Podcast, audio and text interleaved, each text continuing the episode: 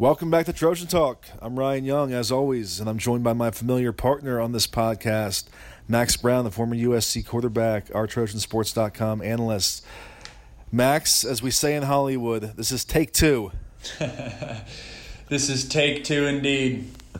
Max and I recorded the podcast on Thursday, kind of talking about the landscape of college football and what we were hearing and a lot about the the player demands that had come out with the Pac-12 Unity Group, the Big Ten Unity Group, and uh, it was a great podcast, really fun discussion, and was going to be posted on Sunday, and then over the weekend, as has just been the case uh, of late, everything changed, and the reports started coming out from ESPN and Yahoo and all the national outlets that the Big Ten leadership was really pushing towards canceling the fall season or postponing to the spring, uh, what have you, and that that could be a lead to a ripple effect of other conferences. The Pac-12 would likely follow. They'd see what happens with the rest of the leagues, and so we kind of had to just shelve the conversation we had and redo it.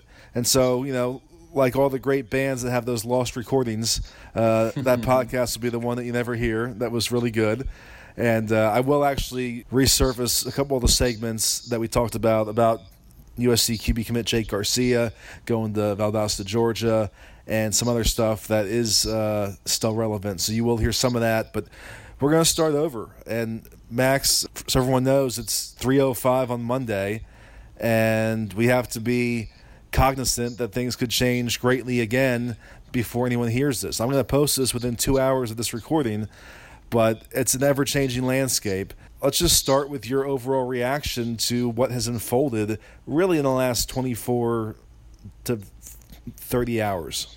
Yeah, my first reaction is I'm bummed. Like you said, our uh, our first podcast was legit. So yeah, hopefully we can put out some of those takes. But uh, no, that was fun. And and to your point, I think a lot's changed in the thir- past 30 hours. But even in the, just the past week, it, it's changed changed a lot for sure. My, my first reaction is not really that surprised to be honest. It, it felt like I had been kind of saying this on, on many fronts, but just at some point it's all going to come to a head. And we're sitting here and it's mid August. It's August 10th, so I guess early to mid August. And we're talking about college football being played in a month for in Big Ten country, in, in Pac 12 country, just a few weeks after that. And so it was kind of like, all right, this is going to come at, at some point. I think it, I'm, I'm bummed because I was optimistic that it was going to happen, but my first reaction is just like, yeah, I mean, it, it kind of does make sense. All the factors that we've talked about time and time again uh, of why college football can't happen and kind of the double standard with a lot of that, the, the health concerns, the, the fact that I went out to dinner last night in Los Angeles and I'm not allowed to sit in inside and eat a meal, yet we're going to ask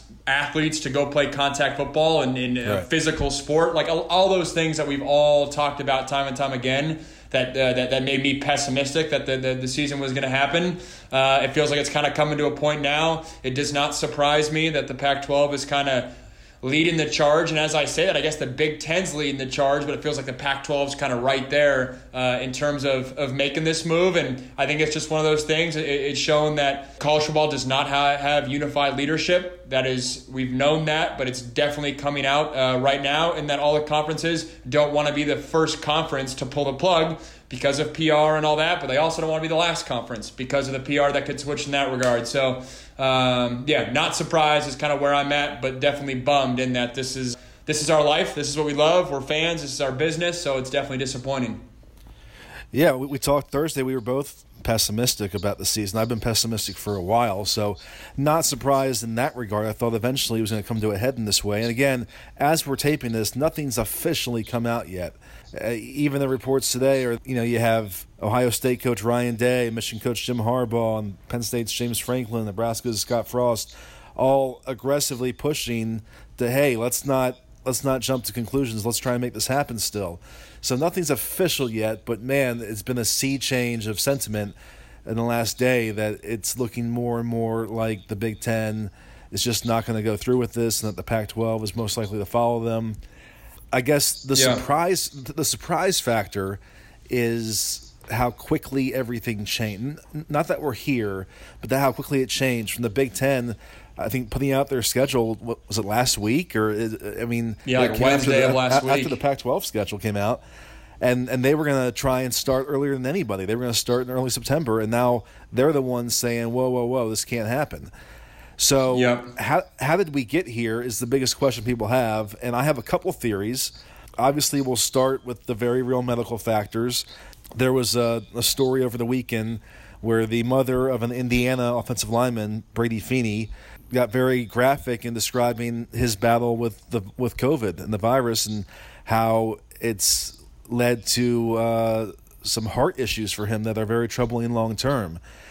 Heather Dinich, a national college football reporter, then came out today and said this is a major impetus for all this. That uh, not only Brady Feeney, but there's at least five other cases in the Big Ten of heart issues emanating from this virus and and other conferences and it's it's just the ever evolving understanding of the long term effects uh, of of what this can mean. So that's a driving force. But I have to think that the unity groups, the player demands of the last week, week and a half, have had an impact on the way conference leadership looks at this. Because essentially, I'll just summarize my point really quickly, is that I respect players standing up for for their rights, and and if, certainly if they feel that they are in an untenable or unsafe situation, then they should by all means push for whatever is going to make them feel that this is a safe and, and viable endeavor. Yet, what came out with the Pac 12 Unity Group and then the Big Ten followed suit was a very disorganized and broad stroking uh, list of demands that, that didn't have a clear desired outcome. Was pushed forth under the guise of health matters, but there was no clear request saying this is what we need. We need this on top of everything else the conferences are already doing and universities are doing with the testing and and the protocols. We need this. That wasn't there, and then they, they wrapped in revenue sharing demands, and we want the commissioner to take a pay cut and this and that. And it was just a lot of these big asks that were just not going to happen on the fly. You're not going to enact player revenue sharing within two weeks before the season. And I think that what it did was spook conference leadership because whatever the intention or true motivation of those demand letters was, the tone, the way it came off was, you are asking us to risk our health for your enterprise with no compensation. That yeah. was the overarching tone and message. And you have these conference and university leaders that are already surely sensitive and worried to liability issues. And what if a player tests positive? Are we going to get sued? Now you have this player movement projecting that sentiment. I think it's caused everyone to have to step back and reevaluate. And I think the irony this is a separate topic that we'll get into in a little bit, is that a lot of players who were connected to that movement are now connected to the We Want to Play movement. And I, I, don't think they ever wanted the season to be put in jeopardy. I just, I just think that there was not a clear organization or plan with all that stuff that happened last week. And I think this is at least part of the outcome is related to that. Thoughts? Thoughts. I think that last point you said about guys being part of both movements, we talked about that in our first taping of the podcast, and that's why I thought, and we both agreed that the movement wasn't going to get anywhere because you had people pulling in two different directions, and to to to to get cha- to bring change about everyone has to be pointed in the same direction, and that wasn't the case with the movement last week. I guess it's still going on, but the, you had some people that were moving and, and trying to trying to create change because of health related reasons and legitimate COVID 19 uh, yeah, health reasons, and others was was financial. They were using this opportunity to try to better themselves and the next student athlete better financially. And there was two different ways, and and I think that that's what, what we're seeing now is the people that were part of the hey, I want to use this opportunity to get money are now also part of the hey, I want to play. I always wanted to play, and we when we talked about that in our first take. But I think back to, to, to, your original point to start th- that whole time you were talking the word that it comes down to me comes down to for me excuse me is liability and that, that's always how, how it's been. And i think if you're a president of a school or you're larry scott of the commissioner that's that was your job is how do you mitigate liability? How can we swallow this? And i feel like the past couple months you could get around that because hey it is 19 to 21 year olds. They're not they're not affected like people above the age of 65 and you could wrap your head around the possibility of maybe getting by that. It still, don't get me wrong, was a big double standard that you're not allowing kids to come back on campus, yet you're still trying to play football, but you you could at least see the door was at least cracked. Well, maybe you can have some the, the players there's not going to be those long-term long-term effects. But then that all changed in the past week with the study that with the uh, Indiana player you mentioned. I know I mean, Cam Smith, former USC linebacker, he's in the news about some heart heart related stuff, different, but at least in a, in a, in a similar similar conversation at least. But yeah, these long term impacts that hey, it might not directly impact 19 to 21 year olds in the near future. Yeah, but it could later in life. That to me, if you're president of university or you're you're a school or whatever, that's where it gets to. Hey guys, what are we doing? I mean, we're not even allowing our students to come back to campus. There's there's studies that comes out, that are coming out that we're not even sure what the long term effects are. That to me, I'm sure there's conversations behind the scenes of like, guys, what are we doing here? We're, we're, there's there's just no way, and it's for all the reasons we've talked about: the double standards, the the fact that just you're playing tackle football in an environment where everyone else is on quarantine. It just it, it doesn't make sense as much as you want it to make sense that's what it gets down to for me is just the liability aspect and it feels like the past week it's gone so far in the not so far but a step in the in the direction of this is just too big of a bear to take on and i think that's what we're seeing with the pac 12 and big 10 uh, trying to stop play this year. Yeah i, I, th- I think it's a very complex matter that factors in everything we've talked about. Obviously the health stuff being at the forefront and i think that everything that's been developed through this process of trying to recalibrate the schedule and go conference only, and this is when we're starting. All of that has always been contingent on we need some positive trends here. There have been some positive trends. There are schools like USC that haven't had a player on campus test positive in three weeks. They had one positive test, and that was from somebody arriving to campus. Michigan, uh, Jim Harbaugh put out an impassioned case for why they sh- they should play this year, and he said our guys are safe on campus. We've had zero positives out of 350 some tests in the last whatever. So the, there are positive trends, but we're also still learning about this thing, and the heart matters and stuff coming out is is really, I'm sure, a major major red flag to a lot of people. Let me roll in a relevant quote. The MAC, the MAC conference, which is you know I guess maybe the premier Group of Five conference had already postponed its fall season, and there was a quote today from MAC Commissioner John Steinbrecher, who said, "Our medical advisory board was unequivocal. They said, John, we don't see a way you can play this fall." And so that that was their explanation. And yet, this goes back to a point you made at the top of the show about there being no college football commissioner. So you have the MAC saying we had zero choice in this matter. We were told it's simply not viable. Yet you have the SEC saying Greg Sankey today said, "Can we play?" I don't know. We haven't stopped trying yet. Just uh, totally different approaches and totally different perspectives.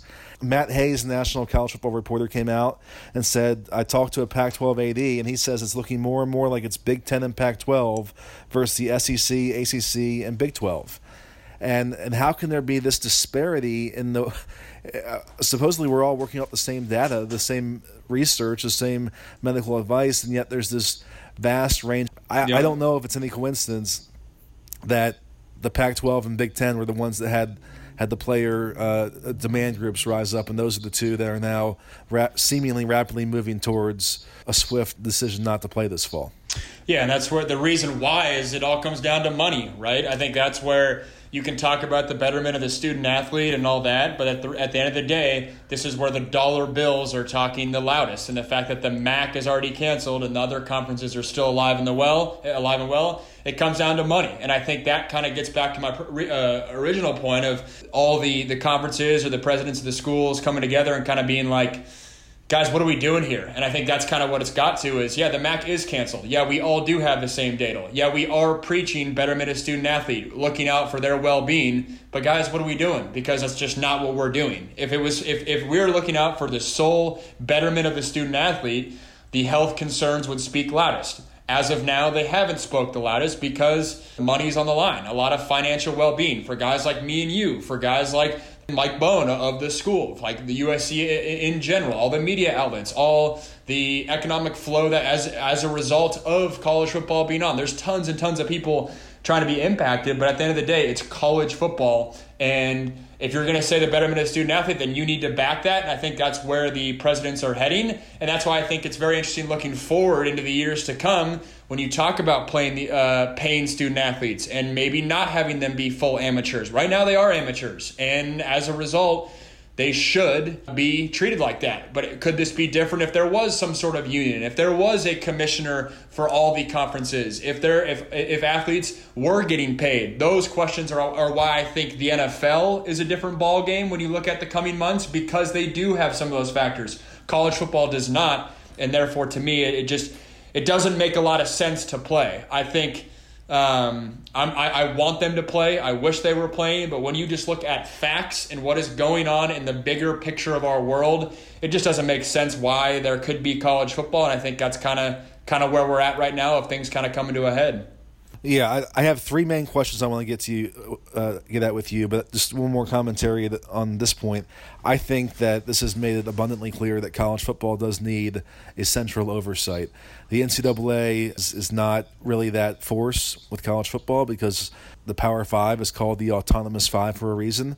They have a lot of latitude, and they're not. It's not where the NCAA has strict guidance and and uh, edicts over it. And what you see here is is offshoot of that where these Power Five conference commissioners have been talking constantly through this process, and yet we we have no unification. We have no uh, organized plan. No the one Big wants Ten to be was, first. Right. Well, the Big Ten does apparently because the Big Ten was the first ones to go. We're playing conference only, and according to the reports that came out, it left everyone else on their heels. Like, whoa, whoa, what? And everyone else had to react. Now they're they're saying supposedly, according to the reports, the likelihood that we can't play this fall, and everyone else has to react against that. And that tells me that they've probably been pushing for these things and these calls and not getting the support and having no consensus and just saying, okay, we're going our own way then. But even beyond that, even within the conference, you have Nebraska coming out today and saying you have, you have the Big Ten still hopeful to play a spring season. If they do cancel the fall season, they would hope to play in the spring. Meanwhile, you have Big Ten member Nebraska saying, "We're going to try and play this fall. We'll play in a different conference if we have to. We'll play, we'll play teams from other leagues. We'll figure it out."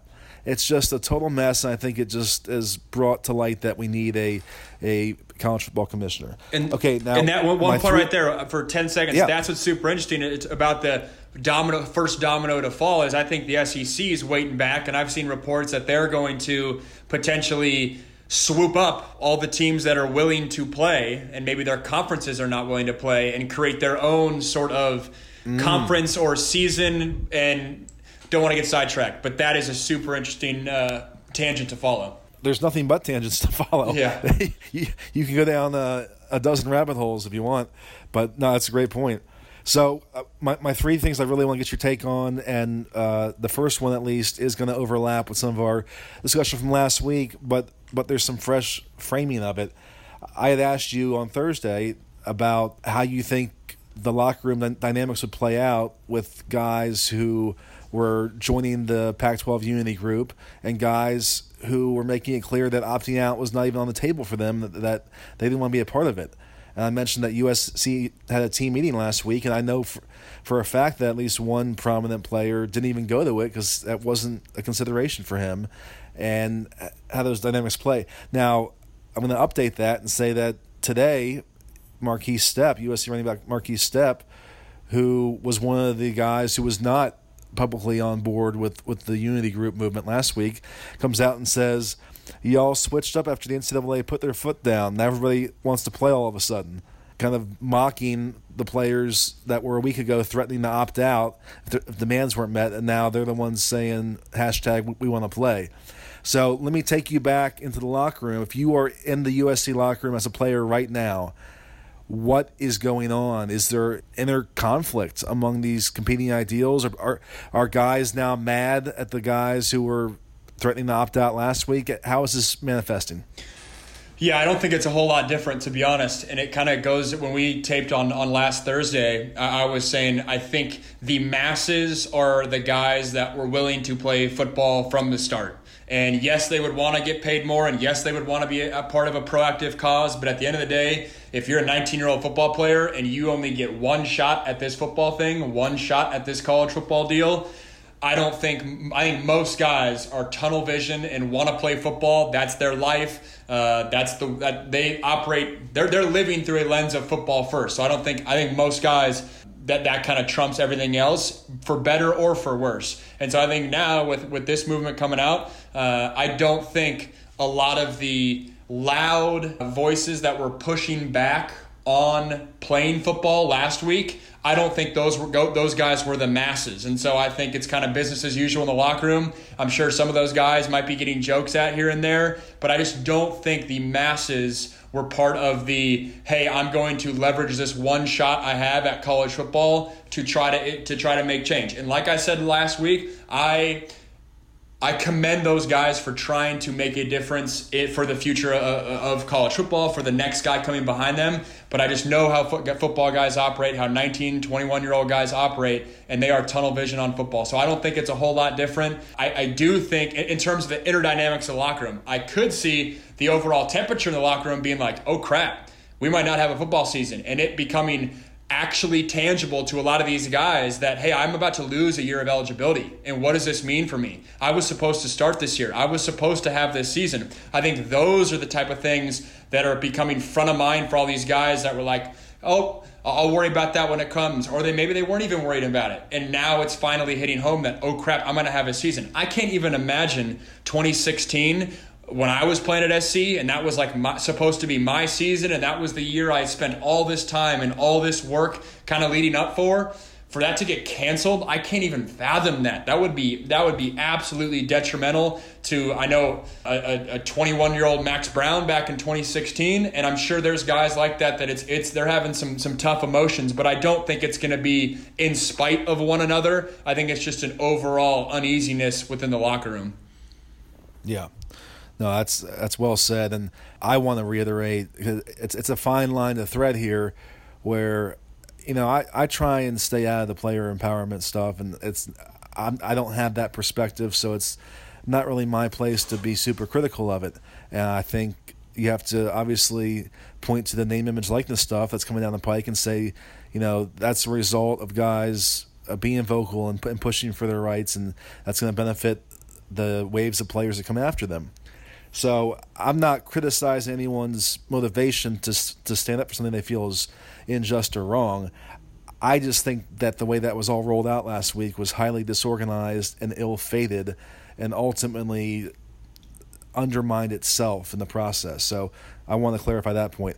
My second question to you, Max, is this is maybe shine the spotlight even brighter on whether amateurism is still viable in college athletics.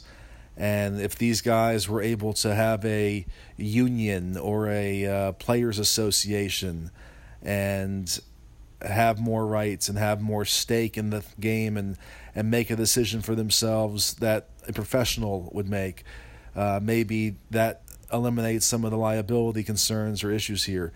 What do you think this whole ordeal does for the future of college football and amateurism? Oh, baby, it does something for sure. Exactly what? I'm not exactly sure, but I think there's just too many uneasy irons in the fire right now for change not to happen. I mean, our whole world's going to be different when we get out of here, but I, I yeah. think I think college football will, will definitely be that. And, and to your point, I think some sort of central body within college football, whether it's the Power Five conferences coming together, whether that's more of like if there's a separate league or whatever that is, I think there will be some uniformity um, out of this because this has kind of been a long time coming. I think COVID 19 and, and, the quarantine, the pandemic, it was, is kind of now shining the light on a lot of these issues. But a lot, I mean, this is, uh, we've been feeling the impacts of Power 5, non Power 5, Pac 12 conference versus SEC, different scheduling dealios and all that. Like, we've been feeling the ramifications of that is just now coming to a head with this pandemic. I think the interesting point to me is if you did have a players' union and you did have some sort of body that was governing body that was protecting these athletes, it would be very interesting if you had a scenario where guys could opt in to play. And that was a formal process, like the NFL, right? Those guys were given a decision a few weeks back to go to training camp or take a, a payment sum off to the side and not play this year. If you did that with college football, I think there would be the masses. I think it'd be 95% of guys would choose to play football under these given circumstances for all the reasons I, I agree. for all the reasons I said in my last question. You you ask 21 year old Max Brown, who's an educated dude, aware of what's going on. Would I want to play football? Will I take the risk of potential heart health de- uh, heart health deal? And I'm sensitive to that nets out with people differently. But at, to me, how I was wired as a college kid, I would take that risk for my USC football life and and, and and that pursuit. I would take on the risk, and I think most guys would. And so that part's interesting because you're saying, well, wait a sec. If most guys would, and we're gearing up to not have a college football season, that doesn't align either. And so that's kind of my point. Is I think moving out of this, we will have some sort of governing body for the student athletes, for the commissioners, and hopefully both. But I think that's kind of the first first stage because it's becoming ineffective for everyone. It's becoming ineffective for the, the Pac-12 and also the SEC. And I think for a while the SEC was kind of like, oh those, those a lot of those issues they, they don't apply to us because we'll always be the big kid on the block. We'll always kind of get what I what, what we want, and we'll see if it happens. But if I had to bet, I'd say I think everyone's going to get impacted in in these events, and everyone will come together, and we'll see. It'll, it might help. It might help a school like USC, and it might hurt a school like Fresno State. But at the end of the day, I think those type of changes are going to be on the horizon for us. Yeah, I still obviously think the NCAA is going to fight tooth and nail against revenue sharing as long as, as possible and is going to really uh, capitulate on name, image, likeness and try and use that as a compromise to avoid going any further in that direction. But I do think the most reasonable demand uh, that came out last week and that's been reiterated this week and I think makes sense is that there should be some representative group for the players.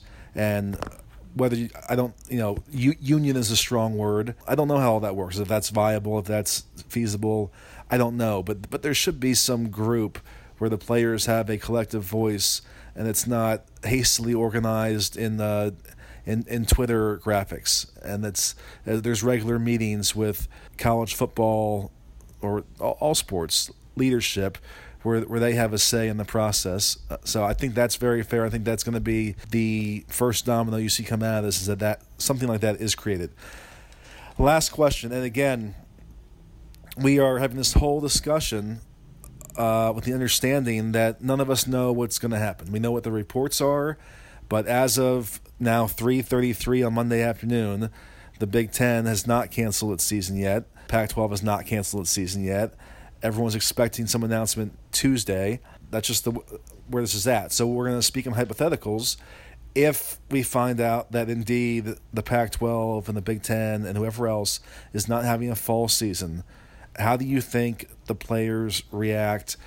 Um, if there's still the hope for a spring season, do you think that NFL draft prospects like Alijah Vera-Tucker or Amon-Ra St. Brown hold out to play that that thing? Do you think that guys will look to transfer?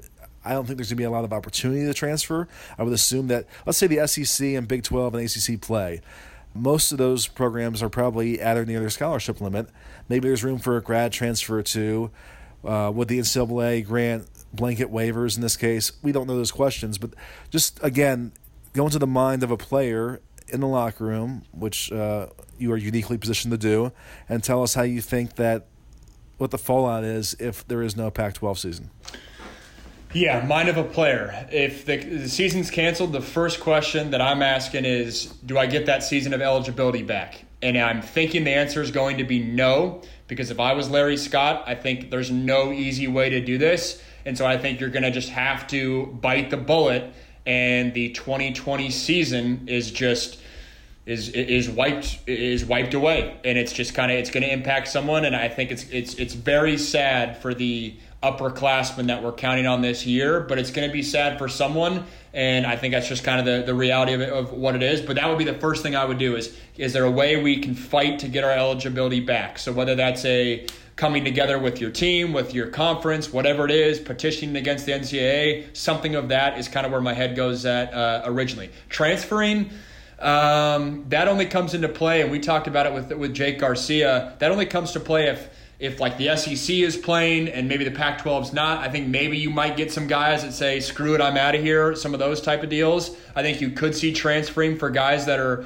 uh, far away from home and are saying, "Hey, this whole thing is chaotic. Uh, why why am I all the way out on the West Coast if we're not even playing football? I should go back to I should go back home on the East Coast or."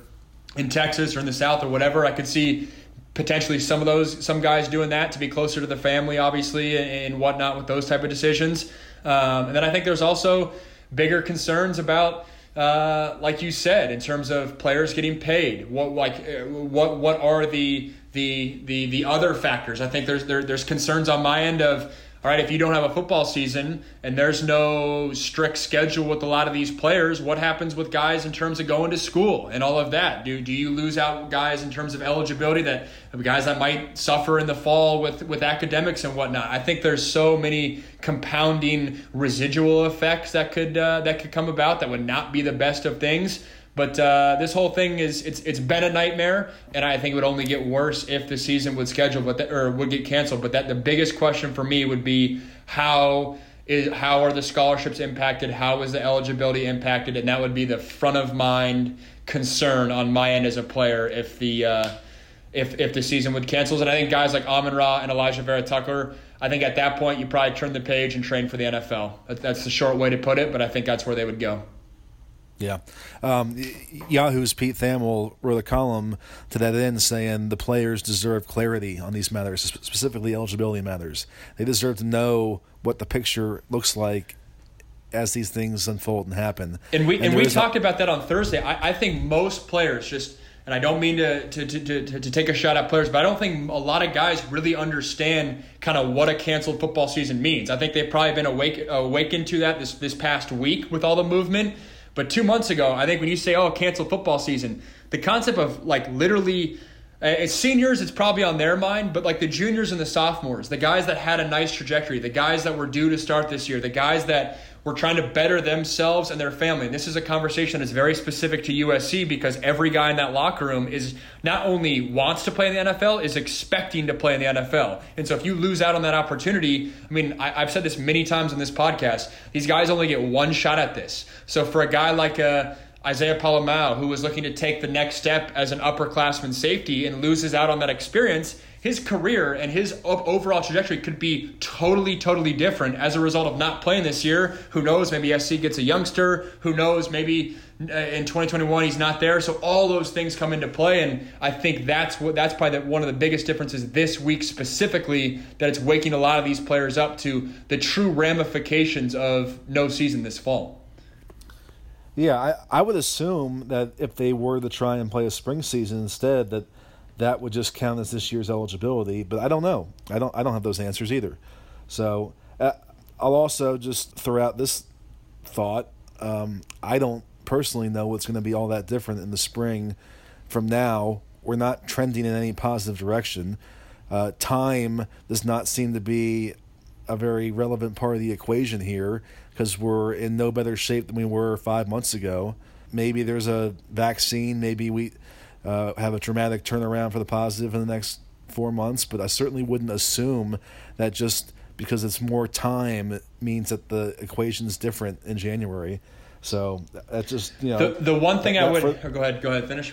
No, no, no. Please take it. I was going to say the one thing that, and this is totally hypothetical, and this will be fun for, for listeners to kind of explore in their own minds. But the one thing I will say is I, th- I feel like college football in general the past few months has kind of just, and I used this reference earlier, has kind of been staying in the bullpen and saying, hey, uh, the, the, the, NBA and whether they have success, MLB and whether they have success, it'll kind of force our hand one way or another. And I don't think that really happened as of yet. I feel like college football is almost like, oh crap, we have to make a decision right now. And I feel like they may not have used the past the past few months to explore other options. And what are those other options? Playing in a bubble. And I think it's absolutely ludicrous. But one thing I've been kind of thumbing around with in my head this earlier this afternoon is what would a bubble look like for the Pac 12? Is that even possible? Is it even fathomable? And don't get me wrong, it's doubtful. I don't think it could, I think it'd be very, very hard to happen. But how would it happen? And I was throwing out the idea of potentially like, what happens if you did a bubble in Pullman, Washington? I, I, that's I'm, I'm from the state of Washington. If you had all the schools and like there's there's there's enough uh, stadiums you could you could leverage the University of Idaho. You could there's one road into Pullman. There's one road out of Pullman. You could take over the campuses. You could do your online classes in there. It'd be like a camp I mean, when I did camp at USC, I did the same route every single day for three to four weeks. Webb Tower to the to the cafeteria to the practice. Webb Tower, cafeteria, practice. And so if you just extended that out, don't get me wrong, it'd be absolutely it'd be so tough. I'm not sure the exact finances, but if you got to a point where we're sitting here Christmas time and there's still no football, I would hope that if they canceled football tomorrow, that the Pac-12 would at least consider options like that over the next three months to try to try to make a spring spring scenario happen. Because Ryan, to, to your point, you're right. I don't see a vaccination happening in the next three months. I don't see drastic changes happening. But what could you do at that time frame? You could try to get unique with these formats. You could try to maybe have an opt-in clause for some of these players. You could try to use some of those formats to find and make a way to, to have spring ball happen. And don't get me wrong, as I say that, it's doubtful, it's hard, but that's at least what time does give you is potentially the scenario to get super creative and do ideas that we never would have thought were possible. But if you asked eight months ago about an NBA bubble in Disney World, you would have said that's ludicrous. But it's yeah. happening, and so those are the type of things that potentially could come about. I think you're exactly right. I'm glad you made that point. The, the, the reflex reaction against or why a bubble's not viable right now is goes back to the amateurism stuff, and you can't ask these, you know, quote unquote uh, unpaid student athletes to commit to a tw- you know 24 hour a day, seven day a week protocol that controls their lives. Uh, but yep. like you said, we think that these discussions are going to have to happen anyway. And if you start having them now with an eye toward the spring and saying, how do we make this viable? Um, how do we make it fair where guys have full control to uh, these are the terms if you want to be a part of it here's the process i think you're absolutely right that that is the one value of delaying is trying to figure out these answers that maybe should have been worked on up to this point maybe they can work on them going forward. Yeah, they 100% should have been worked on. And my gut, and maybe they have been, and I'm, and I'm off base, but I just, my, my gut tells me that I feel like all the conferences were trying to sit back and say, hey, we're not going to make these groundbreaking decisions if college football happens or if these other sports happen then we're going to be good to go. If not, we'll cancel. And I, I just I don't know if those uh, conversations have seriously been happening. Maybe they have, but I think these next coming months could allow them to really say we need to find a way to get cleats into the turf, and we'll see what happens. Definitely. Well, great stuff, Max. Really enjoyed that. I think we actually did even better on take two than we did on take one. Uh, I hope so. I'm, I'm excited for you to piece it together. Hopefully, it'll be the best of both worlds for everyone. Uh, everyone listening. Yeah, well, I'm, I'm definitely going to let uh, everyone hear our discussion about Jake Garcia. Again, I went out to Oceanside, California on Saturday to his final workout back home before he left that night for Valdosta, Georgia, and had a great interview with Jake. I'm going to let you uh, first hear Max and I's discussion about Jake Garcia transferring to Valdosta High School, and then hear from Jake himself about that. And I have one more interview that I've held on to and wanted to tack on at the back end with four-star cornerback commit Prophet Brown. I thought he was a really interesting kid. So we'll get all that out today. And again, disclaimer: we don't know what's going to happen. Nobody knows what's going to happen. And that was a very in-depth hypothetical discussion, and we'll see where things stand Tuesday. We shall see. It'll be. A, I'm, I'm refreshing the Twitter feed on the hour every hour for the next 24 hours. I guess I can't do it while I'm sleeping, but that, that's uh, that's my mindset, and I'm sure we'll be texting tomorrow, and it'll be a different lay of the land. But hoping for football but I'm a little doubtful, but we shall see. Good stuff. Max, thanks. Thanks, Ryan. Okay, as promised, here was the discussion that Max and I taped a few days ago, reacting to the news of USC four star quarterback commit Jake Garcia moving to Valdosta, Georgia for his senior high school season. Before we let you go, I want to get your thoughts on one last thing. USC four star quarterback commit Jake Garcia announced on Wednesday that he is going to play his senior high school football season. Obviously, that can't happen in California, so Jake is going to Valdosta, Georgia to play his season. I actually think it's a great move. I think he's a guy that, that could really benefit from getting a full season in. And I just, at, at that position, I think that's that's the real loss for the guys who are going to enroll early and and forego their senior seasons. I just think there's so much to be gained in that position that year. Max, if you were in Jake Garcia's shoes, you're you're a top prospect coming up, which you can relate to. You know where you're going to college. All of a sudden, you're told um, there's no high school football here. What move would you make? Would, it be similar to Jake's? It would be very similar to Jake's. I think it's super smart. I'm right with you. And I think it'd be one thing if you say, if you knew for sure there was going to be a, a, a season in the spring or in the winter, I guess you could say January, February, March. Then I think 17 year old Max Brown he might uh, he might say, all right, I won't graduate college or I won't graduate high school early, just because I want that senior year experience with my guys.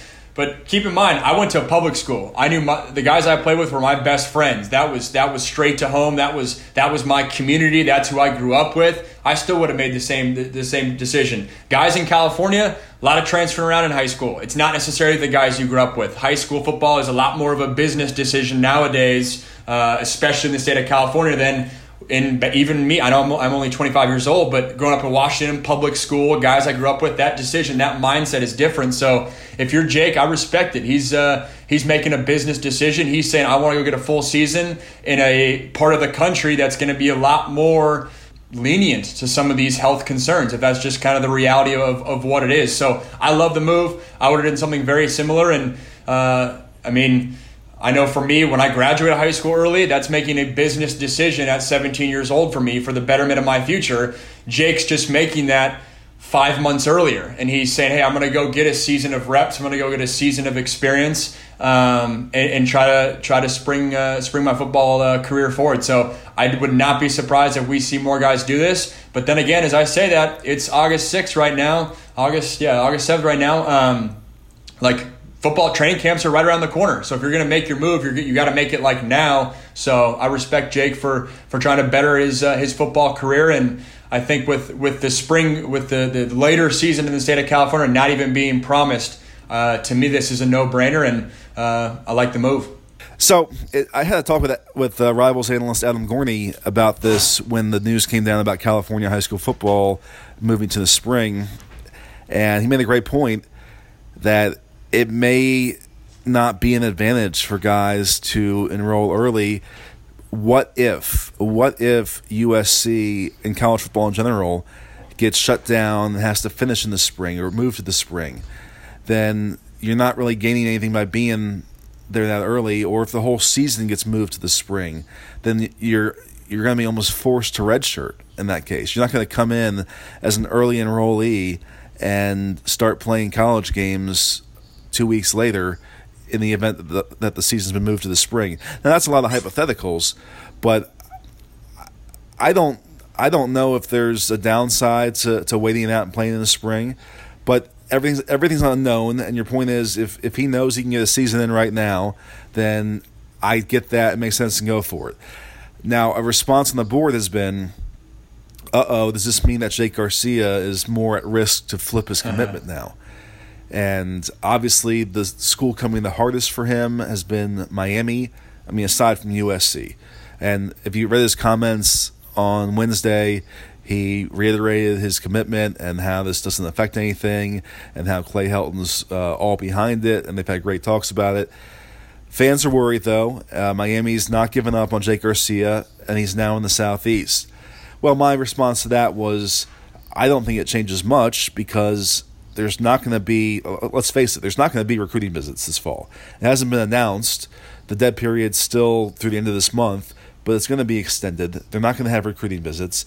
And so whether he's across the country from Miami or six hours from Miami, he's not going on campus to look at the facilities. And he's already been there, he's already been here. So to me, none of the dynamics change. Whether he does ultimately stick with his commitment here, whether he does flip, I don't think that playing football in Valdosta, Georgia, is going to be what, what what swings him either way. So personally, I would not uh, feed into any any fear scenarios there. I don't think it's a factor. I think he just wants to go play football and get a season in somewhere. Yeah, I think for me, I think it's a factor. I don't think it's a major factor. I agree with you that. I don't think it's going to be the deciding decision on, on, on where he goes to school, but I do think that if you are a local kid signing with USC, one of the top benefits of that is you are playing close to home. And if he moves away to Georgia, and that factor in his brain lessens because hey i kind of like georgia. Hey i can see myself in the southeast. Hey i'm not as connected with my hometown for better or for worse or my, my where i grew up. I, I don't necessarily think that would happen. I don't know jake on a personal level but i think if you're a betting man by him going away obviously those thoughts could potentially come in uh, and, and, and help miami's case i think if before that before jake's decision if the percentage of him going to miami was 5% I think now it's what? I'll, I'll give it eight or nine or something. I think it's more. I don't think it's drastically more, but I, I do think it is something to keep your eye on, especially with just so much un, uh, unknown and. Uh, in, in the upcoming season. And, and to your earlier point about uh, Adam Gorney and saying you, you, you might not necessarily gain anything, um, he's right. I, I think there, there, there's something to be said about that. But at the end of the day, if you're Jake Garcia and let's say you get five weeks of high school ball in Georgia and things get canceled or whatever happens to our world, that and then even if the, there was a football season in the spring, if he was still able to be in uniform and be in USC, and even if it was a quasi redshirt year or a bonus redshirt year or whatever you want to say about that, being in those locker rooms, being in with those strength coaches, with those meals, being around those guys, being in those meetings even though it's not real life reps, it's still of value. So I do not net out in the same way as as Adam's point. I don't think it's kind of a wash. Um, I, I, think there is something he said if he would have a leg up if he did get a taste of high school football or the full thing of high school football in Georgia, and then also was able even if, was in, even if he was in shorts and t-shirts the whole spring at USC and just was in meetings all the time in weight rooms and, and getting accustomed to that that scheme and that knowledge, I do think there's something to be said about that being an advantage for Jake. So that's kind of where I net out with that one. And that's why we love your expertise because those were great counterpoints, and it, will be fun to follow. Um, I, I, touched on this on the board. Uh, Valdosta High School is now coached by Rush Propst, who is a famous or infamous name in high school football ranks. Uh, and small world, I actually covered his Hoover High School team in Alabama briefly wow. as an intern at the Birmingham News when that team was featured on MTV's Two A Days reality show, one of the very early reality shows. I uh, love that. That was my favorite show that summer whenever it aired. That was uh, the Alabama quarterback uh, played John Parker Wilson, wasn't it? I think it, it was. It, it, was his younger brother Ross Wilson was the quarterback oh. at the time. Yeah, John Parker had already come through the program, and uh, Jeremy Pruitt was the defensive coordinator on that Hoover team. He's now. I didn't know that. Tennessee That's crazy. Yeah. So that I gotta was, go back and rewatch that. That was wild and um, interesting things tend to follow Rush Propst wherever he goes. So uh, Jake Garcia might be living his own reality show down there in Valdosta this fall, but we will certainly keep tabs on that, and we will get Max back on here soon for more football talk. Really enjoyed that. Good to have you back on, Max. Great, to, great to be back on. Stay safe and stay healthy, everyone. And with that, I will segue into my conversation with Jake Garcia on Saturday, just before he left for Georgia, and let you hear that interview that I posted to the site on Sunday. Let you hear it on here as well. All right, we're here with USC four-star QB commit Jake Garcia. The story of the week made headline, national headlines, going to Valdosta, Georgia for a senior year of high school. I think we all understand what, why you're going to, to, get a season in, but uh, how did Georgia end up being the destination of all the places? I know a lot of states have already shut down. There's not a ton of options, but Georgia, a long ways away. Right, right. Um, I, mean, I had family in Atlanta, uh, so they had recommended the school to me before.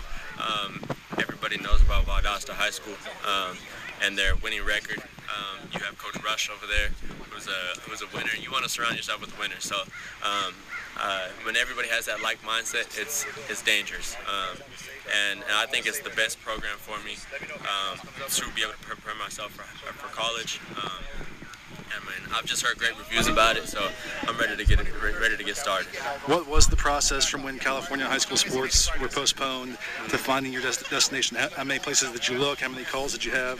Uh, I mean, I was looking at Arizona, somewhere in Arizona. I was looking, I was looking all over the place. I just needed to play ball. Um, but I mean, it, it happened fairly quick. Um, so it's pretty, it's a hectic time for me and my family. But I mean, we're all looking forward to it, and my family's sacrificing a lot. Um, so I'm very, very thankful and blessed for that opportunity. Um, and I can't thank them enough. I can't thank the people around me enough. Um, you have Coach Danny, you have the all the kids that are out here working hard, um, and we push each other, and and they, I know they all have my back. I wanted to ask about the family aspect. Is your family going with you? Are they staying here? How does that all work? My dad is going with me. Yes, sir. So we'll be out there. We're living tonight. So um, I'm excited. I'm really excited, and it's a slower pace of living, um, and you just really get to focus on football. So, I mean, come back, come back big, you know. That is a really cool uh, move by him to make that sacrifice, to Right. uproot himself, Right. to make this happen for you. Uh, what were your conversations with him like? Uh, are you ready? Are you ready? Um, and I mean, he wants me to play big time ball. He wants me to play ball in general, but big time ball um, at Valdosta High School. So I mean, I'm looking forward to it. He's looking forward to it, and, and the rest of the family is too. So I mean, um, I can't. I, again, I can't thank him enough, and and it's gonna be fun. It's gonna be a lot of fun. So you leave tonight. Yes, It's already August 9th. Uh, I don't know when their season starts, but how nervous are you about getting up to speed with a new high school in time to maximize your the talent? Uh, like I said, with the slower pace of living, it's all ball. So I mean, I'm not concerned about it at all. Um, I feel like I'll catch up fairly quick um, and and be able to just focus on football um, and really just zone in and, and get ready for the season. What's the biggest thing you want to show personally as a player this year? Um, I want to show show mentally that I've, uh, I've had a lot of mental.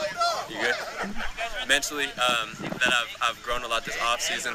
Um, being able to process information quicker, um, be able to cancel out certain certain options, certain routes um, uh, before this ball is snapped, and and really just being in control. Um, I feel like I'm I'm in control already, but I mean just a- as as a college level in control. I want to be able to go into college and be able to uh, step on that field as a freshman and be able to go to work. Um, so I mean that's that's my big thing for this year. How often you talking to Graham Harrell? and What, what are those conversations kind of consist of these days? Right. Um, I mean, like I said, the whole staff uh, supports my decision, and, and I know they're super excited. Um, me and Graham Harrell talk talk fairly often. Um, uh, me and Coach Helton talk fairly often, and I mean they're super excited to see what, what goes on this season. And I know they're rooting for me, and I know they have my back. So I'm, I'm really really excited. Um, we'll be over there until January. So the state championship game is December 30th. Um, so knock on some wood. Right, right, But um, uh, we'll be there till December 30th, and and come back to SC on January 10th. Um, so th- does Graham give you things to focus on and work on? Is there feedback in that regard, or is it more just social conversations that you all have at this point? Uh, we're still building like from a like a relationship relationship standpoint. Um, just talking as as two people talking regular. Um, uh, but also I've like incorporated my footwork, so I haven't had a uh, season yet where I've been uh, using their footwork. So I was left foot stagger before, so my left foot was back and my right foot was forward. Now I'm switching it up so I can go into their offense ready with footwork. Um, and I mean I'm going to apply that to my game this year, um, and I think it'll make a big difference. So you know how fans are. They they get nervous. They jump to conclusions. Everyone knows that Miami's still coming after you. Um, you want to kind of set the record straight for where things stand with USC, with Miami, and how this move either relates or doesn't relate to any of that? Right, right. I'm committed. I'm in. Um, I'm super excited for, for Coach Helton and Coach Harrell to get me uh, prepared for the next level.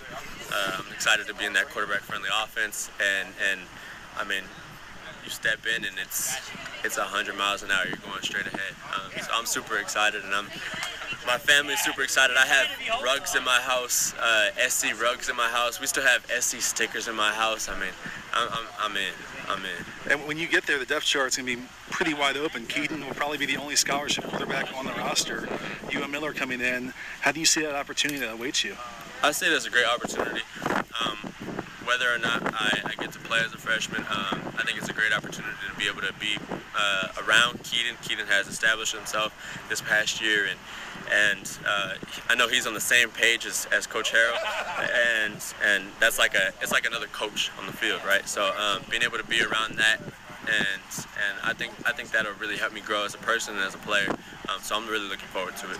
That's gonna be a fun competition as soon as you guys get there. Mm-hmm. That kind of sets the tone for the successor to right. Kedon. So um, that's all the more reason to enroll early, I guess, for you. Right, right, right, right. Yes, sir. Um, where where is the Miami recruitment? Are they still after you as aggressively as they have been, or? Um, they've still talked to me, um, but I mean they understand where I'm at with everything, and and they understand I mean, you have you have Miami fans like you can't avoid it. But me going down to Valdosta, they they they've started getting all hyped up again. Um, but I mean, I plan on I'm, I'm coming back on January 10th, so um, that's when I'm enrolling. I think that's moving day, um, if I'm not if I'm not mistaken. Um, so I mean, I'll be back home, back in LA, back with Coach Danny, um, and and get rolling as soon as I get on campus. Good stuff. Well, just lastly, I haven't talked to you in a few months, really since Miller Moss joined the class. Mm-hmm. We all knew there was going to be two quarterbacks the whole time. As I mentioned right. the depth chart, there had to be two quarterbacks. But everyone is kind of wanted your reaction to that. How did you take another four-star guy, another local guy coming in with you in that class? Uh, you got to welcome competition. So um, that only makes you stronger as a person. It makes you stronger as a player, um, and and it teaches you just just a lot about uh, life in general. So I mean, you go into a, a business, you, you try to get a job, um, and and you have to compete for the job. So. Um, I, I, apply that to life, and I think we'll push each other to, to, to grow into better people, better quarterbacks, um, and better teammates. Um, so I, I, mean, I look forward to it, um, and I'm, I'm super excited. Great stuff, Jake. Thank you. Yes, sir. Thank you. And then lastly, I've, I've held on to this interview with Prophet Brown, USC's four-star cornerback commit for a week, and I really wanted to let you guys hear it directly because I thought he was so good in the interview. I thought he conveyed himself really well, and I was just an interesting, interesting interviewee. And I wanted you guys to hear that interview straight from him. I obviously wrote about it last week, but here is the raw, unfiltered conversation that I had with Prophet Brown. What's the feeling been like since your commitment a couple weeks ago? Honestly, it's been uh, all great. A lot of pressure relieved. You know, it's been it's been a good feeling to be a part of something and know uh, about your future and where you're headed. So it's definitely a great feeling to be committed. So yeah, these past few weeks have been great. Yeah, for sure. How, how did you know that the time was right? Because it really seemed like USC came out of nowhere. I mean, maybe not to you, but like to, to those of us who who were following no, the, the. No, yeah, no, yeah, it definitely came out of nowhere. Even to me, to my family, everybody, it was definitely a decision that I had prayed on and just thought that right now was the best time to do it. No, no need to wait. And so, coming up with the decision, it was it was pretty like it was like within a week span of me knowing that I'm certainly going here. They'd always been on my mind. They've been in the top six, and like even though the hype wasn't always around it, they'd definitely been in school on my mind constantly. So when I felt like it was time to pull the trigger, I did, and I'm happy I did. Yeah, well, well, take me inside that week. What what kind of materialized uh, in that time to swing it the way it did? Well, we had a Zoom meeting. Actually, I'll say two days before I made the decision and we had talked. He asked me, Coach Donte had asked me what I was looking for in the school, and literally uh, USC cleared every single checkbox, and it's in an area I'm familiar with, so I definitely felt comfortable with my decision and wholehearted about it, and that I know it's the right one for me and my family. So. It's it's really impressive what Donte's done with this defensive back class. I, I kind of want to get into that, but uh, just going back to your recruitment still, what made him such an effective recruiter with you through the process? Honestly, just reaching out, keeping it real with me all the time. That's that's always great to have a guy like like that in your corner who's going to keep it straight up with you and real down to earth dude. And that's just great coming from a recruiter. How much do you think about just the overall DB class you guys have coming in? Honest, honestly, it's it's crazy. We're in like a little group chat right now, and like I'm just looking at these guys' tapes, just looking at their their highlights and stuff, and I'm like, wow, this this class is shaping up to be real, real special, especially in the secondary. And for me to be a part of that, it's it's, it's going to be great. How much did you know all those guys before, or how much have you gotten to know them since your commitment? I mean, I, I didn't know much about them, but we've been like reaching out to each other a lot more recently, especially on the defensive side of the ball, which is pretty cool. So yeah, we we're going to continue to reach out. I'm pretty sure as time goes by and it gets closer and closer. So, so after that Zoom call with Donte, I'm sure you talk with your family. What's what's kind of the aftermath of that call? How do you all process it and get to the final decision? I mean, honestly, we got off that call, and it was funny because I was talking with my mom, and my mom, she was just as excited as me. She was like, "Coach Donte had me ready to sign," and so if mom's happy, that's really that was really a, a, a big point in my in my decision that my mom has to be happy with my decision and know that I'm going to be in good hands. And so she felt good, I felt good, and the rest is history. That's awesome. What was there one thing that surprised you in that presentation that maybe you hadn't thought about before? Uh, honestly, I had not known about like the roster outlook as far as my position in like the 2020 class and how there wasn't really any DBs. Right. And that was very like interesting to me because if there's nobody like ahead of you, that's time for you to play once like the seniors or whatever leave. That's time for you to play. And that's one of my big things getting on the field. Because if you can't get on the field, you can't put no tape out there. And the end goal is definitely to get to the NFL. So making that decision was a big part of it. Yeah. When's the last time you've been on campus at USC? Well, I haven't been down there probably since like last year. I haven't been on like a visit visit or anything. But uh, yeah, like last year, I was I was down there that area on campus. Okay, so what's kind of your plan for the rest of your recruitment? Are you still hoping to take several visits if it's possible, or how are you kind of approaching the rest of the way? Uh, well, I haven't really cared much about it. I want to say like not cared, but like thought much about it. It's like if I can, I guess I would, but it's not like one of the big things that I'm concerned about. Like, oh, I still want to go see these places because when I make a decision, I know it's my decision. So really, I'm just trying to get to the USC. Are, are you enrolling early? Uh, no, I wasn't. We actually got a big season ahead of us for this senior class, and it's going to be something special. So I can't miss it. Awesome. Definitely. Well, well, well, this last topic with you, you know, obviously earlier in the process, a lot of schools wanted you as a running back, and you made the decision that you wanted to be recruited as a cornerback. How did you get to that point? And I talked to Coach Ewing about that a little bit, so I kind of have some background on it, but I want to hear it from you. How did you kind of reach that path? Well, honestly, I, the whole time, I feel like that was the position for me, corner, like coming in. I'd been a, a this going on my third year starting varsity corner.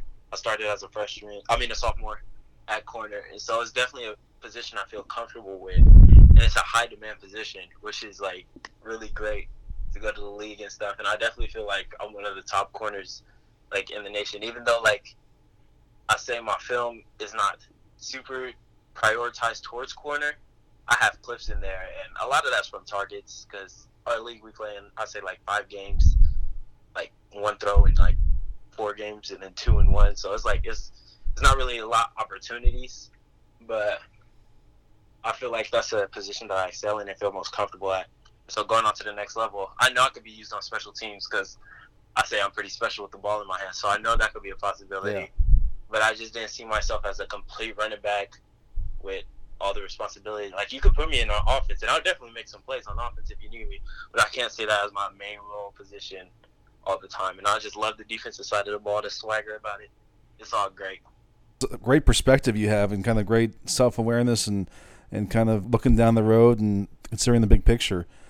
So, give me the self evaluation of you as a cornerback. What do you think is your biggest asset or strength right now, and what's the area that you know you still want to get better at? I mean, I say in high school we ran a lot of man, so I'm, I'm a I say I'm a pretty good man to man cornerback press coverage, and I could guard up with the best of them because that's what they use me as. A lot like postseason and big games, I was lined up against the best of the best like every game lining up, following receivers, and I, I love that. I love the challenge. I'm competitive, and so I'm always gonna fight with the big dogs. And then one thing I look forward to in the uh, at college, what I, what they really come with is my technique and stuff, and just working on like super fundamentals of the of the position because in high school you spend a lot of time, a lot of time on offense, working about your offensive skills because it's high school football and the OC needs to be running and scoring. So you spend most of the practice on offense, but getting to college and actually focusing in on one position is going to be great. And I feel like it's really going to excel me. Awesome. Thanks so much for your time. I really appreciate it. All right, yep, anytime. And that's our podcast. Again, we put this together quickly on the fly today, reacting to the news in real time, and I'm sure that everything could and probably will change tomorrow. But I think a lot of the themes we discussed, Max and I, will have relevance no matter which way this goes, as there's just a lot of broad implications for the future of college football at stake, not only this uh, 2020 season, but really where the sport goes from here. So I hope you enjoyed that conversation and Max's perspective. I know I did. Uh, I'm sure we'll have more to react to soon.